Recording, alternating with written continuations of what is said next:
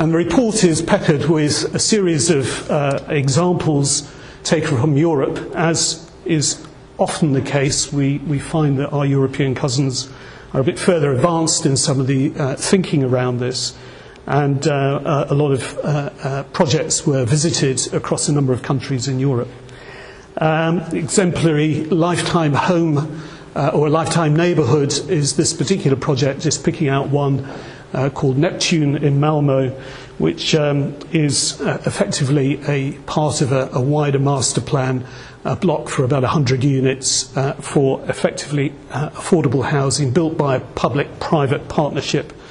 Um, very uh, uh, different sort of atmosphere to the, the sort of homes that you might expect in the UK. Very light, airy, very practical, very desirable homes uh, with uh, a range of, uh, of, of uh, characteristics that I think are worth emulating. Uh, certainly in the typologies, the dwelling itself, the space standards are enhanced.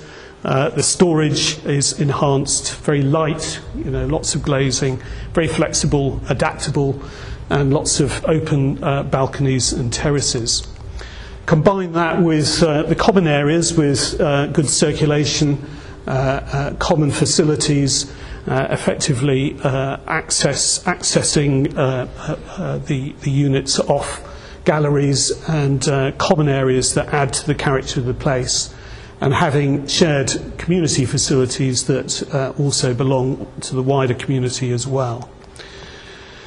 Um, location and uh, its uh, uh, uh, position within the wider master plan is what makes it part of a lifetime neighbourhood. It is uh, integrated within the community, it's accessible, it gives access to uh, uh, all the facilities that it needs in the centre of the development, and uh, it uh, provides a, a, a level of care both to the home and for people to move to different levels of care within that community.